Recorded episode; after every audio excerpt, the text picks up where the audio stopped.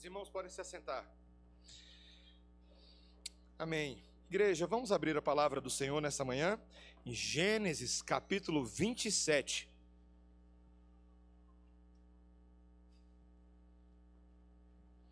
Gênesis capítulo 27, os versículos 1 a 46. São vários versículos, então preciso da sua atenção. Nessa história que é bastante conhecida, mas cujos detalhes tornam essa história essa história. Gênesis 27, versículos 1 a 46. Ouça com atenção a leitura da santa, inspirada, infalível, inerrante e maravilhosa lei de Cristo para o meu e para o seu coração. Gênesis 27, versículo 1 diz assim: Tendo-se envelhecido Isaque, e já não podendo ver, porque os olhos se lhe enfraqueciam, chamou a Esaú, seu filho mais velho, e lhe disse: Meu filho, respondeu ele, aqui estou.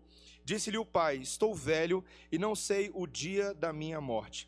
Agora, pois, toma as tuas armas, a tua aljava e o teu arco, sai ao campo e apanha para mim alguma caça, e faze-me uma comida saborosa, como eu aprecio, e traze-me para que eu coma e te abençoe antes que eu morra. Rebeca esteve escutando enquanto Isaac falava com Esaú, seu filho, e foi-se Esaú ao campo para apanhar a caça e trazê-la. Então disse Rebeca a Jacó, seu filho: Ouvi teu pai falar com Esaú, teu irmão, assim: traze caça e faze-me uma comida saborosa, para que eu coma e te abençoe diante do Senhor antes que eu morra.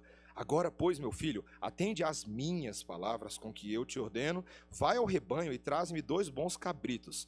Deles farei uma saborosa comida para teu pai, como ele aprecia. Levá-las a teu pai, para que a coma e te abençoe antes que morra. Disse Jacó a Rebeca, sua mãe: Esaú, meu irmão, é homem cabeludo e eu homem liso. Dar-se-á o caso de meu pai me apalpar e passarei a seus olhos por zombador. Assim trarei sobre mim maldição e não bênção. Respondeu-lhe a mãe: Caia sobre mim essa maldição, meu filho. Atende somente o que eu te digo. Vai e traze-nos. Ele foi, tomou-os e os trouxe à sua mãe, que fez uma saborosa comida, como o pai dele apreciava. Depois tomou Rebeca a melhor roupa de Esaú, seu filho mais velho, roupa que tinha consigo em casa, e vestiu a Jacó, seu filho mais novo. Com a pele dos cabritos cobriu-lhe as mãos e a lisura do pescoço. Então entregou a Jacó, seu filho, a comida saborosa e o pão que havia preparado. Jacó foi a seu pai e disse: Meu pai.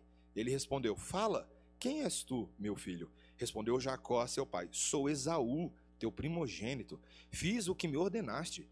Levanta-te, pois, assenta-te e come da minha caça, para que me abençoes. Disse Isaac a seu filho: Como é isso que a pudeste achar tão depressa, meu filho? Ele respondeu: Porque o Senhor, teu Deus, a mandou ao meu encontro. Então disse Isaac a Jacó: Chega-te aqui para que eu te apalpe, meu filho, e veja se és meu filho Esaú ou não. Jacó chegou-se a Isaac, seu pai, que o apalpou e disse: A voz é de Jacó, porém as mãos são de Esaú. E não o reconheceu, porque as mãos, com efeito, estavam peludas, como as de seu irmão Esaú, e o abençoou. E lhe disse: És meu filho Esaú mesmo? Ele respondeu: Eu sou. Então disse: Chega isso para perto de mim, para que eu coma da caça de meu filho, para que eu te abençoe. Chegou-lhe, chegou-lhe, e ele comeu. Trouxe-lhe também vinho, e ele bebeu. Então lhe disse Isaque, seu pai: Chega-te e dá-me um beijo, meu filho. Ele se chegou e o beijou. Então o pai aspirou o cheiro da roupa dele e o abençoou, e disse: Eis que o cheiro do meu filho é como o cheiro do campo que o Senhor abençoou.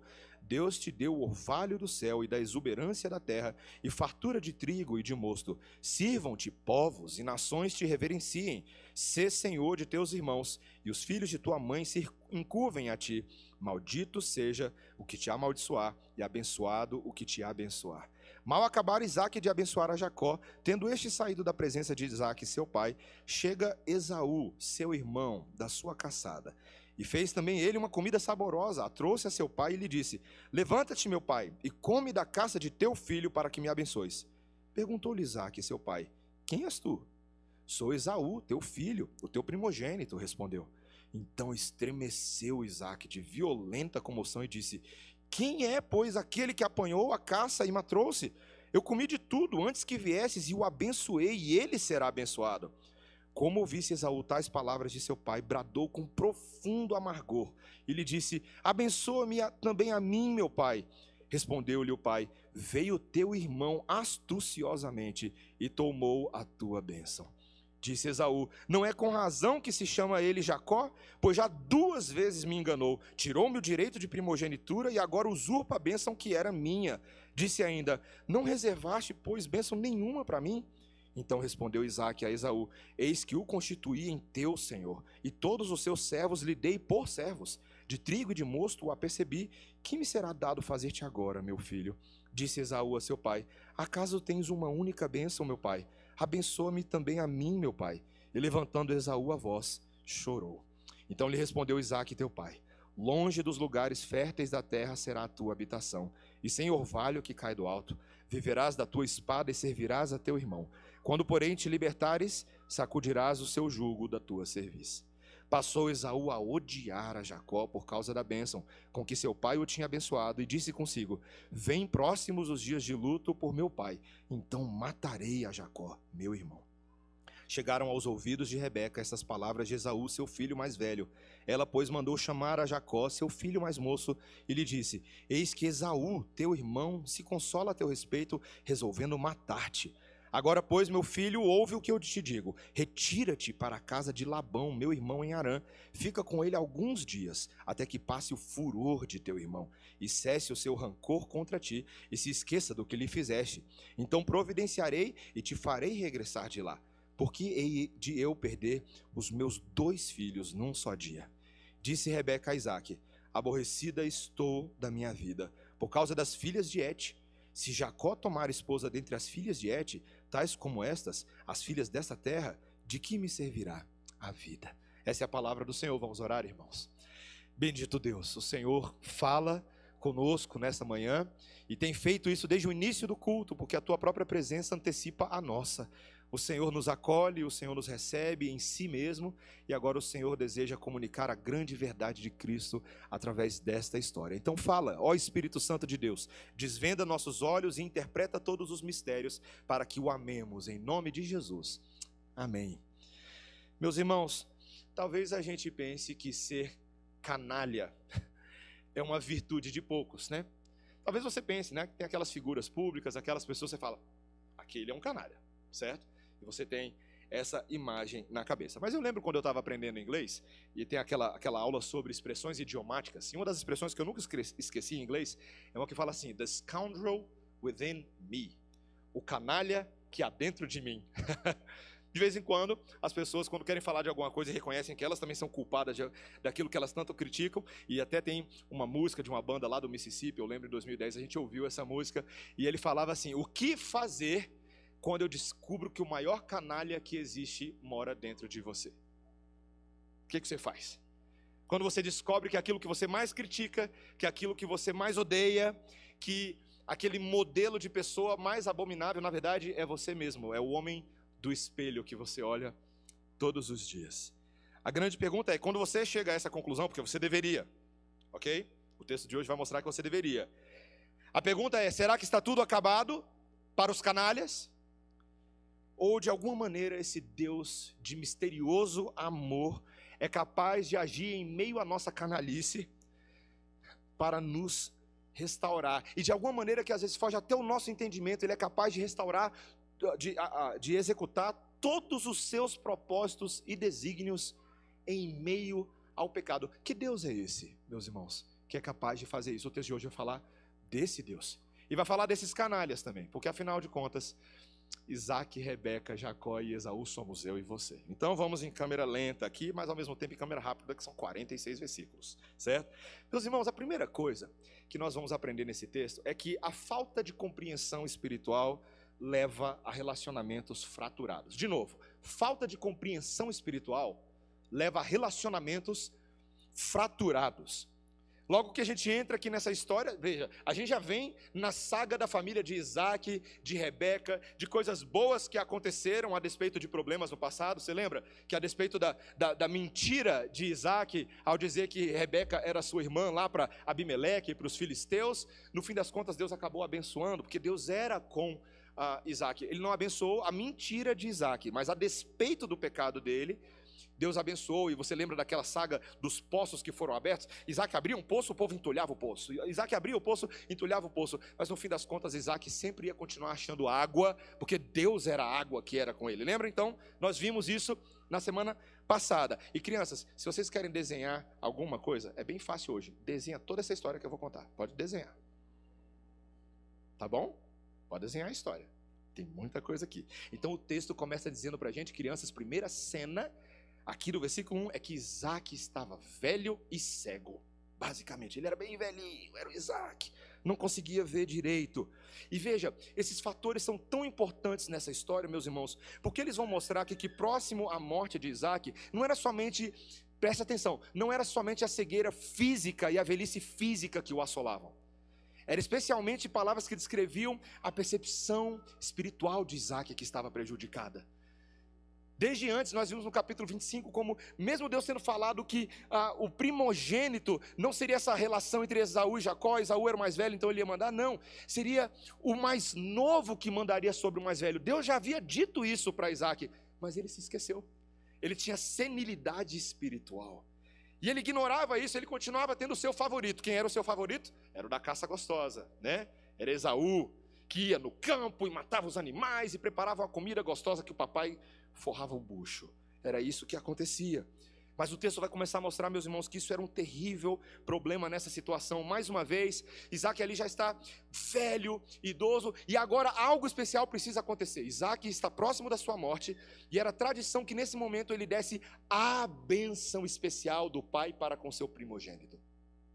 Era esse momento o momento em que o pai pronunciaria as palavras que modelariam o futuro do seu primogênito, o caminhar da família. Esse momento se aproximava e Isaac então quer ter um último momento alegre com seu filho Esaú, vai lá, pega uma caça gostosa, prepara a comida, vem que então eu vou te dar a sua bênção. Mas a palavra de Deus diz que no versículo 5, quem é que estava ouvindo? Quem era a mamãe de Jacó e Esaú, crianças? Rebeca. Ela estava só ouvindo aquilo, certo? Então, quando Esaú sai, Rebeca fala: Jacó, vem cá, vem cá, Jacó, vem cá. Eu tenho que conversar um negócio com você. Eu acabei de ouvir tudo isso. Tá, tá, tá, tá, tá, tá, tá, tá. tá e ela fala a mesma coisa que ela ouviu Isaac falando para Esaú. Então ela fala assim: Jacó, vai lá, pega dois cabritos para mim, rapidinho, que quem na verdade vai receber essa benção é você. Eu vou vestir você com as roupas do seu irmão, a gente vai colocar uns pelos em você, e quem vai receber essa bênção é você. Meus irmãos, antes da gente entrar nessa decisão maluca de Rebeca, vamos só observar o estado do relacionamento dessa família. Contemple comigo a situação. Uma esposa que, ouvindo o que o marido ia fazer, não comunica para ele o que vai fazer e segue o seu próprio caminho. Um marido de dura serviço que não diz para a esposa o que está fazendo e continua no seu caminho duro. Filhos que ficam à mercê da manipulação dos próprios pais que ficam sujeitos, e os pecados dos filhos também entram em ação. Se você quer falar de, de canalice, meus irmãos, nunca fale apenas de Jacó. A gente está falando aqui de uma, de uma família muito interessante, não é verdade? Uma família que revela quando há uma desunião, quando há uma falta de, de unidade, de integração interna. Meus irmãos, Deus, em toda a Sua palavra, sempre mostrou que o desígnio dele para a família é que haja uma ordem interna de autoridades, de relacionamento, de unidade, de transparência. Uma ordem em que não é cada um fazendo o que bem entende, mas uma ordem organizada com o pai que é colocado como cabeça, o marido como cabeça da esposa que guia nas decisões do Senhor, que traz a palavra de Deus para dentro do seu lar, fazendo culto doméstico, lendo a Bíblia, orando com seus filhos e orando com a sua esposa. Esposas que aprendem a ser submissas ao seu marido, não porque ele é perfeito e digno de toda honra, mas porque Deus o colocou sobre ela e ela tem que aprender a respeitar esse homem, amar esse homem, melhorar a liderança desse homem. Pais que estão unidos sobre seus filhos e não aqueles pais que acabam caindo nas armadilhas dos filhos. Não vou falar dos meus filhos porque estão falando que eu estou falando muito dos meus filhos. Então finge que eu estou falando de outros filhos. Eu não estou falando dos meus, estou falando de outros. Mas talvez os seus filhos já fizeram aquela ideia de vem fala com o papai. Papai, eu quero fazer tal, tal, tal coisa. Eu quero convidar amiguinho para vir que asa. Não sei de nada disso. Fale com a sua mãe. Aí, aí, mãe, tudo mais eu quero fazer. Papai falou que pode. Já aconteceu? Aí a mãe, não sei de nada disso. Aí começa aquela bagunça, aí começa aquela confusão. Filhos jogando os pais de um lado para o outro, pais que não se entendem, que não assumem responsabilidade sobre nada. Ou mulheres que querem sempre usurpar a autoridade dos seus maridos, ou maridos frouxos o suficiente para não conduzirem suas mulheres. Meus irmãos, a casa de Deus, eu vi essa ilustração há um tempo atrás. A casa de uma família que tem temor do Senhor, está em aliança, deveria sim ser assim: aquela cena de uma chuva torrencial caindo, e tem um guarda-chuva. É um guarda-chuva largo o suficiente para caber toda uma família debaixo dele. E quem é que está segurando esse guarda-chuva? A cena é o marido. O marido está segurando o guarda-chuva da proteção a chuva está caindo, mas toda a sua família está debaixo do guarda-chuva que ele segura. E essa família está todo mundo juntinho, debaixo do guarda-chuva. Se for para ficar seco, todo mundo fica seco. Se for para se molhar, todo mundo se molha junto. Meus irmãos, nós deveríamos pensar na unidade familiar como um guarda-chuva da aliança. É a palavra de Deus segura que vai proteger a cabeça de maridos, cabeça de esposas, no processo decisório de obedecer a Deus. E ao fazer isso, os filhos vão estar debaixo do guarda-chuva. Filhos aprendem sobre seus pais por imitação. Seja quando eles veem o papai mentindo, quando nós vimos na semana passada, seja quando eles veem o papai obedecendo. Meu pai tem o temor do Senhor, minha mãe tem o temor do Senhor. Nós queremos ficar debaixo desse guarda-chuva. Esse guarda-chuva parece muito melhor do que os guarda-chuvas do mundo afora. Meus irmãos, a gente precisa ver o potencial que o pecado tem para dividir nossas casas. Como é que está a coisa lá na sua casa? Você tem colocado sua casa diante do Senhor? Você tem orado especificamente pelos pecados e ataques de Satanás que podem dividir nossas casas? Favoritismo, linhas de comunicação quebradas, sabe? Que você liga de um lado, não atende do outro, ou tem chiado. Mentiras, amor pelas coisas do mundo, julgo desigual. Esposa crente, marido descrente, marido crente, esposa descrente, filhos descrentes que não se submetem aos pais. Tantas coisas podem dividir nossas famílias ao meio. Então você tem que orar, Jesus, tem misericórdia da minha família. Você tem orado assim, meu irmão, minha irmã? Jesus une a minha família, cola com a cola super bonda do Espírito Santo minha família, Senhor. Tem misericórdia de nós, promove tua paz, não uma paz que é causada por, por coisas superficiais, mas uma paz que vem da justiça de Jesus e pacifica os nossos corações dentro de casa. Nós precisamos orar assim, meus irmãos. Meu irmão, eu vou fazer até uma pergunta um pouquinho mais profunda. Qual foi a última vez que você jejuou pela sua família? É uma pergunta que eu faço para mim também. Qual é a última vez que você jejuou pela sua casa? Jejuou pela saúde e integridade espiritual dos seus filhos, da sua esposa, a sua própria? Para que nós não caiamos nas tentações do maligno, mas que Cristo seja formado em nós. O texto de hoje está apontando nessa direção. Meus irmãos, a gente percebe que é a falta de compreensão espiritual de Isaac, de Rebeca, que está levando essa fratura no relacionamento. Essa é a primeira coisa, e isso serve para a gente também. Mas em segundo lugar, meus irmãos, a gente vai ver agora que a falta de temor leva especificamente nesse caso à mentira, ao engano e à manipulação. De novo, a falta de temor a Deus costumeiramente leva as pessoas à mentira, engano e manipulação. Então, meus irmãos, a cena aqui, você volta aí mais ou menos, né, para a altura do versículo 5. Então, Rebeca começa a tramar todo esse esquema. Ela fala para ah, Jacó ir lá trazer a, os cabritos e ela vai fazer uma comida saborosa ali no versículo 7. E ela fala: Filho meu, agora você vai atender as minhas palavras, é isso que eu ordeno para você. E, meus irmãos, a gente poderia pensar aqui que Jacó, se fosse assim um menino direito, que não era, que ele fosse reagir: Como assim, mamãe? Mas que coisa horrível essa que você está propondo. Jamais faríamos isso ao nosso pai, Isaac. Mas, meus irmãos, não é isso que é. Eu adoro a ironia da linguagem do texto. Porque a ironia da linguagem do texto, versículo 11, veja comigo. Disse Jacó a Rebeca, sua mãe: Esaú, meu irmão, é homem cabeludo e eu, homem liso. O problema dele não é com a moralidade do que Rebeca está propondo, o problema dele é em não ser pego. E a ironia do que ele fala é fantástico. Meu irmão é cabeludo e eu sou liso. É, tu é liso mesmo, miserável. Tu é liso que é. Rapaz, liso que. Rapaz, é ensaboado esse Jacó. Veja que a preocupação dele, versículo 12: Dá-se-á o caso de meu pai me apalpar e passar os seus olhos, eu passarei os seus olhos por zombador, assim trarei sobre mim maldição e não bênção. Então Rebeca responde da pior maneira possível: Que essa maldição recaia sobre mim, meu filho. Que isso, Rebeca? Veja que eles estão afundados numa armadilha do pecado, uma vez que o coração deles comprou uma ideia terrível eles estão dispostos a arcar com todas as consequências sem ter noção de que consequências são essas. Quem clama maldição sobre si dessa forma? Mas a história então segue, meus irmãos. Então, Jacó vai lá e faz o que a sua mamãe Rebeca e não seu pai Isaac haviam ah, orientado. E ele, então, o texto vai descrever para a gente do versículo 15 em diante, que ele, então, ah, ah, ela pega aquela roupa de Esaú, e o texto vai deixar claro que era uma roupa que tinha cheiro do campo, né? Tinha cheiro de Esaú, tinha né, a suvaqueira de Esaú. E ele veste aquela roupa e ela arma um esquema e ela, ela cobre o pescoço dele com o próprio pelo dos cabritos e o braço e a mão dele, e ele vai lá, lá vai Jacó, o mentiroso, enganar o próprio pai dele. Meus irmãos, eu antecedo a, a descrição do que vem agora com uma ilustração minha. Meu pai está aqui, ele lembra muito bem uma vez que eu contei uma mentira para ele, né, papai?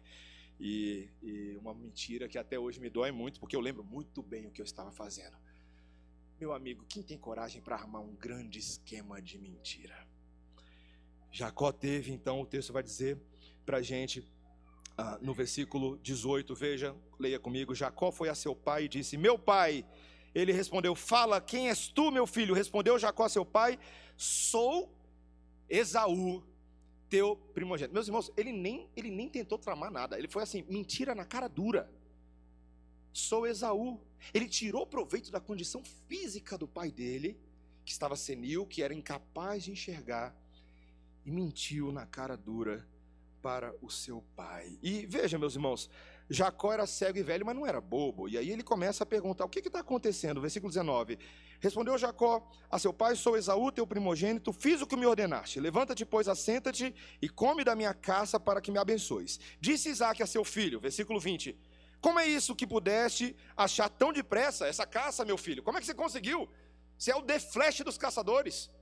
Como é que é capaz você fazer isso? Agora, o que Jacó responde, meus irmãos, é de estremecer. É de estremecer. Você percebeu como é que ele respondeu no versículo 20? Ele respondeu: Porque o Senhor, teu Deus, o mandou ao meu encontro. Quem foi que ele envolveu na mentira que ele estava contando? Quem, crianças? Deus.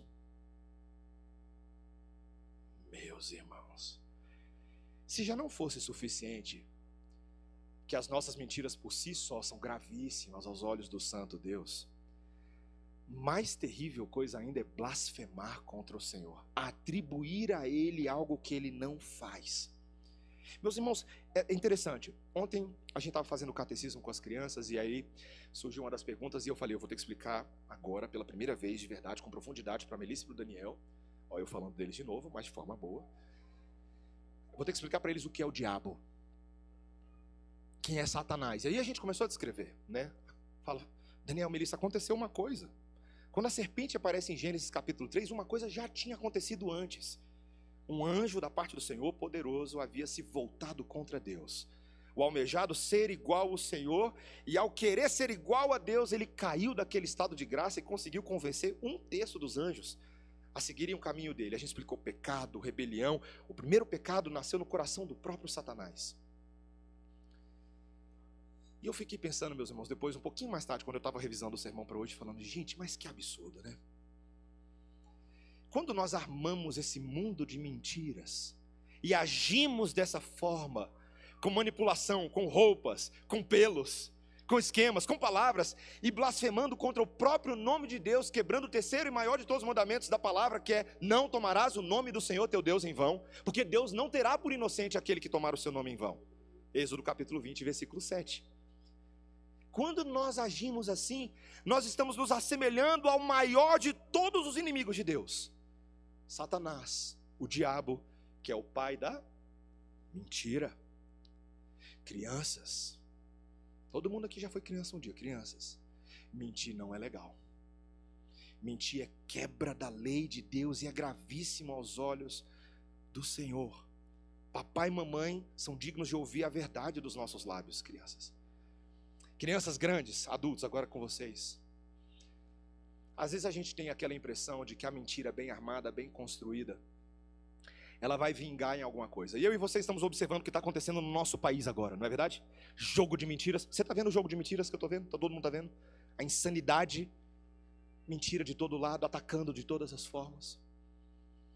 E às vezes a gente acha, porque eu sei que você já fez isso, eu já fiz, que se a gente se esconder atrás de um, de um esconderijo de mentiras bem construídas, bem armadas, se ninguém souber quem eu sou verdadeiramente, se eu conseguir colocar um teatro, uma imagem, então eu não vou colher consequências ruins disso, mas meus irmãos, foi inevitável o que aconteceu na família de Jacó, na família de Isaac e de Rebeca. O texto vai deixar bem claro para a gente que as consequências desses esquemas começam aqui vão seguir Jacó a vida inteira. Ele nunca mais viu a mãe dele. A mãe falou que lá no final do texto que ela ia trazer ele de volta lá da casa de Labão. Nunca mais viu. O irmão dele queria matar ele. Ele foi enganado pelo próprio irmão, seu tio, Labão, em Arã. Fez a mesma coisa com ele. Comeu do próprio veneno. Sua família se tornou dividida por contenda. Seu irmão Esaú se tornou o fundador de uma nação inimiga de Israel. E o próprio Jacó foi exilado da família durante muitos anos. Meus irmãos, o pecado é assim. As consequências são graves. E, e, veja, que eu e você evitemos uma leitura distanciada do texto, achando que isso é o que aconteceu com Jacó. Eu jamais vou passar por isso, eu sou mais esperto que ele, eu não sou passível de cometer esse pecado. Meus irmãos, o, o canalha em questão é aquele que mora dentro de nós. Tem um filme uh, que saiu uh, na, no final da década de 80, 88, é um filme chamado A Insustentável Leveza do Ser. E ele é muito interessante, ele mostra uma história que acontece no final dos anos 60 e no início dos anos 70, naquele período ali que os russos invadiram a Tchecoslováquia e estavam apoiando o governo comunista, e ah, naquele momento ali eles estavam reprimindo o movimento político liberal, então tinha uma série de, de coisas ali. Mas tem uma cena, o meu ponto não é a questão política do filme, é uma cena em particular ah, que mostra um médico chamado Tomás. E esse médico, em algum momento, se vê ali em apuros com as autoridades comunistas, mas ele questiona a culpa moral dos invasores russos. E ele até cita a tragédia do, do herói grego Édipo. Então a cena é mais ou menos assim, né? Ele, ele diz: Esses homens, esses invasores, nem sabem se são canalhas ou não. Eu estava pensando em Édipo, o herói grego. Quando Édipo percebeu que ele havia matado seu pai sem saber, por causa da onda de crimes que estavam devastando a cidade causadas por ele mesmo, ele não suportava o peso do que havia feito. Quando ele percebeu que havia matado o próprio pai, ele arrancou seus próprios olhos e foi-se embora. Ele não se sentia inocente, ele sentiu que tinha que se punir. Mas os nossos líderes, ao contrário de Édipo, sentem-se inocentes. E mesmo quando as atrocidades do stalinismo tornaram-se conhecidas, eles gritaram: Nós não sabíamos, nós não sabíamos o que estava acontecendo, nossa consciência está limpa mas a diferença é que eles permaneceram no poder. Tudo o que estou dizendo é que a moralidade mudou muito desde Édipo. Meus irmãos, essa cena faz um excelente trabalho de levantar a questão da culpabilidade de alguém que ignora o seu crime. Em outras palavras, você conhece esse, esse inquilino que mora aí dentro de você? Você conhece esse canalha que está aí de plantão dentro de você? De verdade. É sério, é uma pergunta séria. Quando você se olha no espelho de manhã, você é narciso? Oh, que linda coisa. Não há ninguém tão perfeito como. Que excesso de humildade eu tenho. Senhor, eu fico me sentindo tão mal com, esse, com essa grande humildade que o Senhor me concedeu. Você se acha o melhor de todos? A última Coca-Cola do deserto? Ou você realmente conhece o canalha que há dentro de você? Meus irmãos, será que nós, biblicamente falando, temos a percepção do quão patifes nós somos aos olhos de Deus? Que esses somos nós a coisa desandou. Esaú ficou tão chateado e bravo que ele queria matar o irmão dele assim que o pai dele morresse. Primeira coisa que ele ia resolver não era herança de família, não era nada. Ele ia matar o irmão, ele ia acertar as contas, ele ia fazer a mesma coisa que Caim fez com Abel. É isso que o pecado faz, meus irmãos, é isso que a mentira faz. Você consegue perceber, e aqui o grande ponto, eu quero que você note isso. Tudo isso acontece tem o seu centro por causa da falta do temor do Senhor no coração de Jacó. Você percebeu como Jacó falou? Você percebeu a linguagem? Talvez seja a coisa mais importante de toda essa passagem. Jacó, como é que você arrumou essa caça?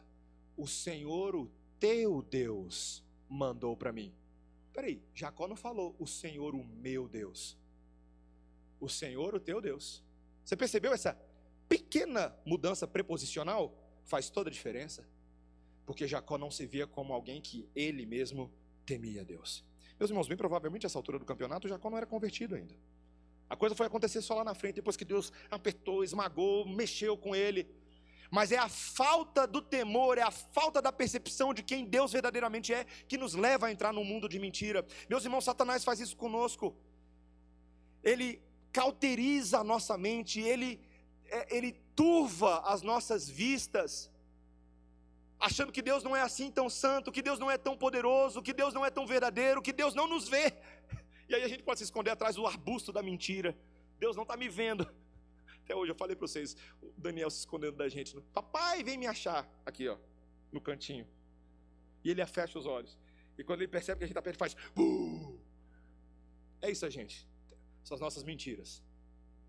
Como se Deus não nos encontrasse no alto do monte ou no profundo do vale. Se eu vou no profundo do vale, até lá o Senhor está. No ventre da minha mãe, quando nem nascido eu era, o Senhor estava lá, concebendo, formando, nos conhecendo.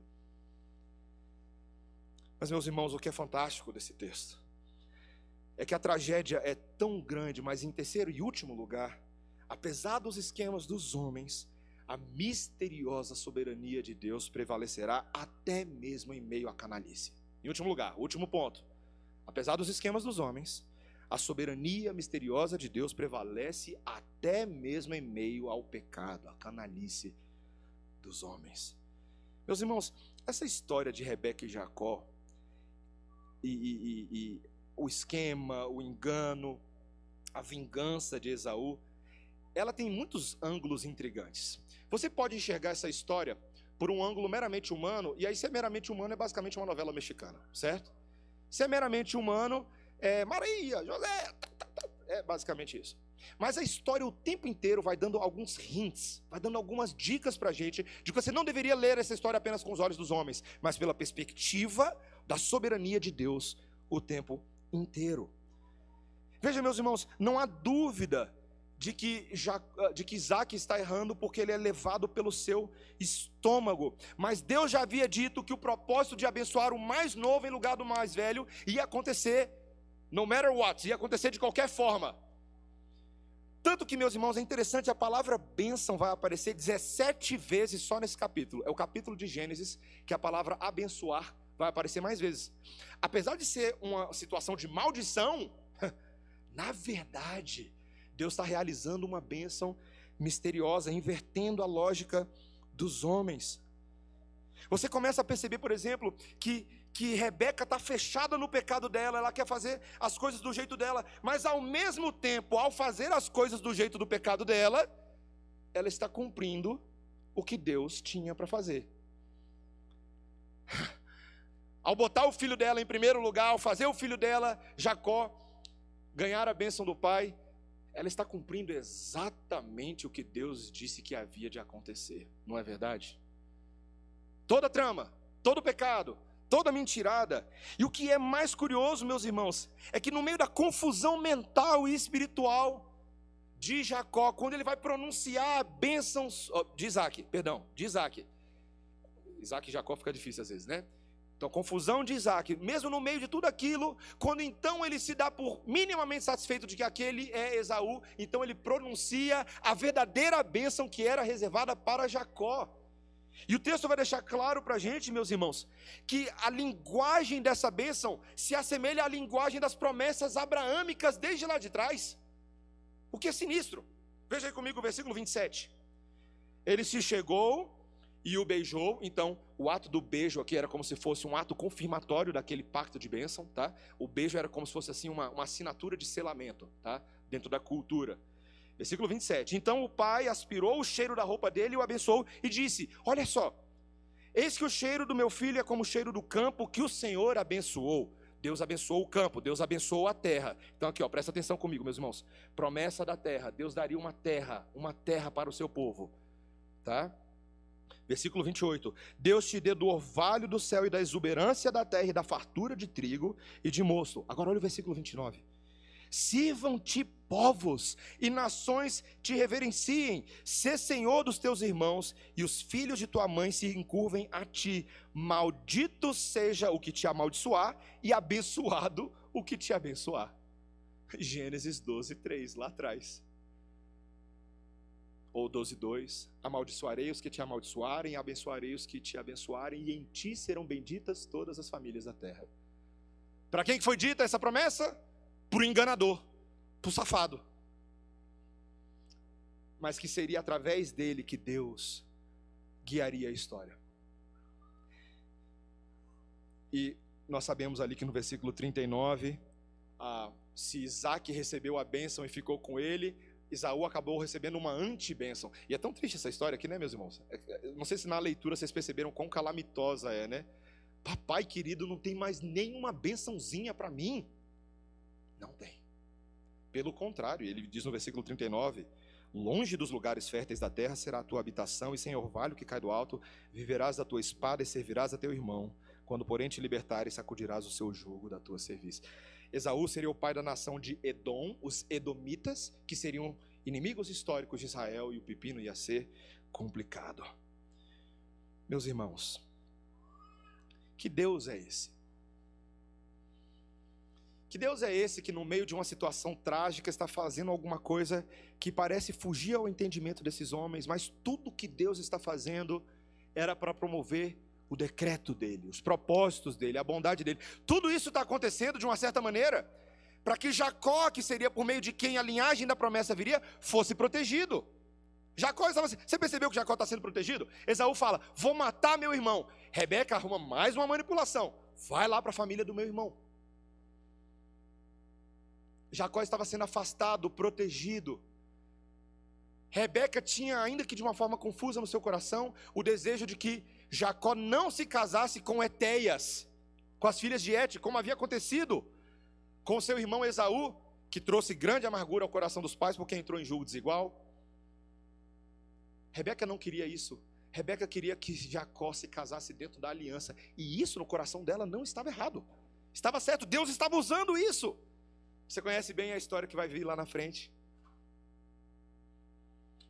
Mas, meus irmãos, no meio de toda essa confusão, o dedo de Deus está ativo e gerenciando sobre todas as coisas. Meus irmãos, a confissão de fé de Westminster, no capítulo 5, quando ela vai tratar da doutrina da providência. O que é a providência? A providência é o agir de Deus soberano, governando e guiando todas as coisas ela caminha junto com a doutrina dos decretos de Deus. Capítulo 4 da confissão vai tratar justamente desse capítulo 3 e 4 dessas dessas desses decretos eternos de Deus, das decisões e desígnios que Deus tomou desde antes da fundação do mundo. Deus já sabe o que ele vai fazer, presta atenção. Não é que Deus sabe o que vai acontecer, Deus decidiu o que ele vai fazer. E na providência, então, aqui embaixo, em meio a tudo isso que está acontecendo, o capítulo 5 da, da Confissão de Fé vai nos lembrar que Deus não é autor do pecado, Deus não é a fonte do pecado, mas de alguma maneira misteriosa Deus está governando sobre essa situação e no meio dessa situação, para que seus eternos desígnios aconteçam. Meus irmãos, é isso que traz esperança para o coração do crente. Sabe por quê, meu irmão, minha irmã? E aqui eu estou caminhando para o final. Quando você fica muito desesperado com a canalice que acontece no nosso mundo e no nosso país hoje, a tendência do seu coração, lá no fundo, é tentar tomar as rédeas dessas coisas na sua própria mão e fazer a mesma coisa que Rebeca fez. Não é verdade? Vou resolver do meu jeito. Não é? Não foi isso que ela fez? Vou resolver do meu jeito. Não está dando certo do outro jeito, vou resolver do meu jeito. Mas, meus irmãos, Deus nunca perde o controle de nenhuma situação. Deus não está alheio ao que está acontecendo no nosso país, na sua família, na sua vida individual. Isso que é misterioso. Deus não legitima o seu pecado, você é responsável por isso, mas Deus de alguma maneira está governando, consertando, agindo, mesmo em meio a situações terríveis, para trazer o seu bom propósito. Você pode abrir comigo a palavra de Deus em Atos capítulo 4. Atos capítulo 4.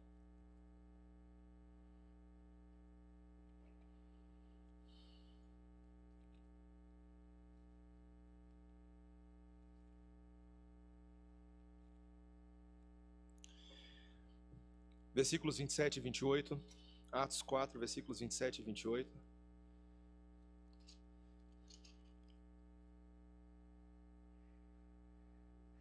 Nós temos aquela cena então da prisão dos apóstolos, o sumo sacerdote e os saduceus estavam tomados de inveja e eles prenderam basicamente os apóstolos. Então você tem aquela cena ali no versículo 19 que um anjo de noite vem e abre as portas do cárcere e conduz para fora. Então presta atenção no que está acontecendo nessa cena.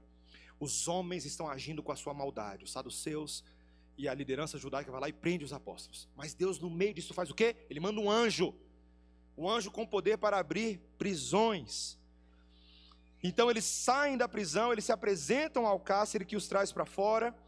O versículo 20 vai mostrar então que agora eles se apresentam no templo e eles dizem ao povo as palavras de vida, ou pelo menos era isso que se esperava. Então o versículo 21 vai falar que o sumo sacerdote chega e eles convocam o sinédrio e o senado, os filhos de Israel, e mandam buscá-los no cárcere. Porque o que acontece aí é muito interessante, é porque os apóstolos não perdem de vista o que Deus está fazendo. E aí o versículo 22, mas os guardas indo não os acharam no cárcere, tendo voltado relataram, dizendo, achamos o cárcere fechado com toda segurança, e as sentinelas nos seus postos, junto às portas, mas abrindo-as, ninguém encontramos dentro. Quando o capitão do templo e os principais sacerdotes ouviram essas informações, ficaram perplexos a respeito deles e do que viria a ser isso. Nesse ínterim, alguém chegou e lhes comunicou: Eis que os homens que recolhestes no cárcere estão no templo, ensinando o povo. Então, curte aqui comigo, meus irmãos. A maldade sem tamanho e injusta estava acontecendo no aprisionamento daqueles apóstolos. Mas Deus, assim, coloca eles de volta no templo, ensinando. Agora, olha o versículo 26. Nisto, indo o capitão e os guardas, os trouxeram sem violência, porque temiam ser apedrejados pelo povo. Trouxeram-nos apresentando ao sinédrio, e o sumo sacerdote interrogou-os, dizendo: Expressamente vos ordenamos que não ensinasseis nesse nome. Contudo, encheste Jerusalém de vossa doutrina e quereis lançar sobre nós o sangue desse homem. Agora, olha o versículo 29. Então Pedro e os demais apóstolos afirmaram: Antes importa obedecer a Deus do que aos homens. O Deus dos nossos pais ressuscitou a Jesus a quem vós matastes pendurando no madeiro. Meus irmãos, a doutrina da providência nesse texto é escandalosa. Pedro está falando com coragem e trepidez no Espírito Santo o seguinte: vocês, vocês são responsáveis pelo sangue desse homem. Vocês fizeram tudo o que o coração de vocês queria fazer vocês foram maldosos, vocês foram canalhas, vocês foram patifes, vocês esquematizaram, vocês armaram, romanos, judeus, entraram num, num conluio de morte. Vocês fizeram isso. Sabe qual é o legal? Ao fazer isso que vocês queriam fazer, vocês estavam cumprindo exatamente o que Deus queria que acontecesse. Foi pela maldade dos homens que nós obtivemos salvação. Jesus Cristo foi crucificado como era necessário que acontecesse para que eu e você tivéssemos vida. Os pecados nossos foram lançados sobre ele, naquela cruz cruel, cruenta, violenta, sanguinolenta. Era assim mesmo, meus irmãos. Não dá nem para economizar muito das crianças, não. A Bíblia fala muito disso. Mas toda aquela maldade, de alguma maneira, estava cumprindo o decreto determinado de Deus para a salvação dos eleitos desde antes da fundação do mundo. A cruz de Jesus salvou Jacó, a cruz de Jesus salvou Esaú, ou oh, perdão, salvou Isaac. A cruz de Jesus salvou Abraão, salvou Sara. A cruz de Jesus tem poder para salvar os maiores de todos os canalhas, meus irmãos. A cruz de Jesus salvou você.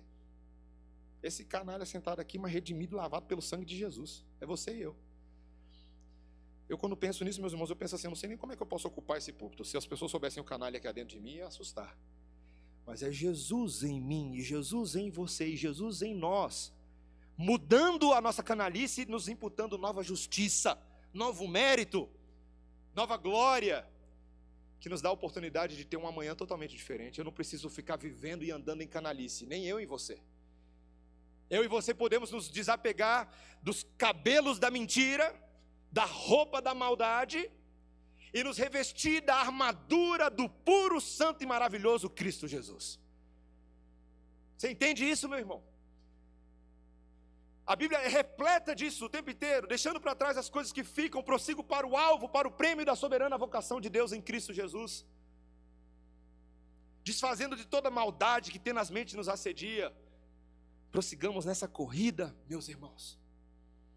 A nossa luta não é contra carne nem sangue, mas contra principados e potestades e dominadores desse mundo tenebroso, a saber, as forças do mal. Então revestivos da armadura de Cristo para que estejais firmes no dia mal. Capacete da salvação, roupa nova. Não é cabelo de Esaú, não, é roupa nova. Capacete que protege com a salvação minha forma de pensar, minha cabeça, que é tão importante. Meu irmão, minha irmã, você pensa segundo a salvação, a sua identidade é a salvação. A couraça da justiça. O peito erguido não é o meu mérito, é o mérito de Jesus. Meus irmãos, garanto, matar a bola no peito com a, a couraça de Jesus é outro esquema. Você vai na força dele, na autoridade dele. Eu me humilho e peço perdão no poder de Jesus. O calçado do evangelho da paz. Eu estou sempre pronto a anunciar esse evangelho que me reconciliou, que transformou esse patife em santo. Eu compartilho isso com outros, eu quero que outros saibam que há esperança para os patifes. Meus irmãos, o escudo da fé a espada que é a palavra do Senhor. O que me protege verdadeiramente não são minhas mentiras. O que me protege é a fé que me faz crer indubitavelmente no que Deus me fala. Se Deus falou, está falado, isso vai me proteger. O que penetra as ordens do maligno e faz dano no inimigo é a espada do Senhor. Não são as palavras e a lábia, a eloquência humana mas são a, é a língua de Jesus dentro de você. Fala assim, Jesus, em oração você pode orar assim: Jesus, me dá a tua língua, eu quero a tua língua. Eu quero uma língua afiada como a espada da palavra é afiada. Não afiada para a morte, mas afiada para a vida. Meus irmãos, é dessa roupa que a gente tem que se revestir. É essa roupa. E assim sendo, meus irmãos, eu e você conseguimos perceber que nessa história da soberania de Deus, Deus vai continuar sendo soberano não importa. Deus é soberano, ele vai fazer tudo o que ele deseja fazer, porque quando Deus age, ninguém pode impedir. Ponto final. Mas isso não dispensa a minha e a sua responsabilidade, meu irmão, minha irmã. Você tem responsabilidade. A responsabilidade de falar, Senhor, livra a gente desse espírito de Jacó. Livra a gente desse Esaú sanguinolento, brabo, que quer matar todo mundo. Livra a gente, Senhor, dessa manipulação de favoritismo de Rebeca. Livra a gente do pecado e da cegueira espiritual de Isaac. Senhor, livra a gente e cria em nós um novo homem em Cristo Jesus. Refaz nossos caminhos, refaz nossos afetos, refaz nossa forma de pensar. Tire, tira o canalha e põe o justo em nós, Senhor. Revista-nos do justo, Filho de Deus. Meus irmãos, se houve esperança até para Jacó, good news for you. Boas notícias para você. Tem esperança para você? Tem esperança para mim. Que Deus nos ajude a caminhar em esperança e obediência. Amém? Vamos orar, igreja. Bendito Deus. Nós estamos aqui nesta manhã reconhecendo essa misteriosa tensão que existe entre a soberania de Deus e a nossa responsabilidade. Senhor, nós somos maus e fazemos coisas más. E ainda assim, de alguma maneira misteriosa, isso não foge ao teu conhecimento. O Senhor já sabia disso, o Senhor governa sobre isso. O Senhor decretou a própria entrada do pecado e da morte no mundo, o que nos foge ao entendimento. E ainda que não tenhamos a resposta completa para essa existência do mal, essa teodiceia,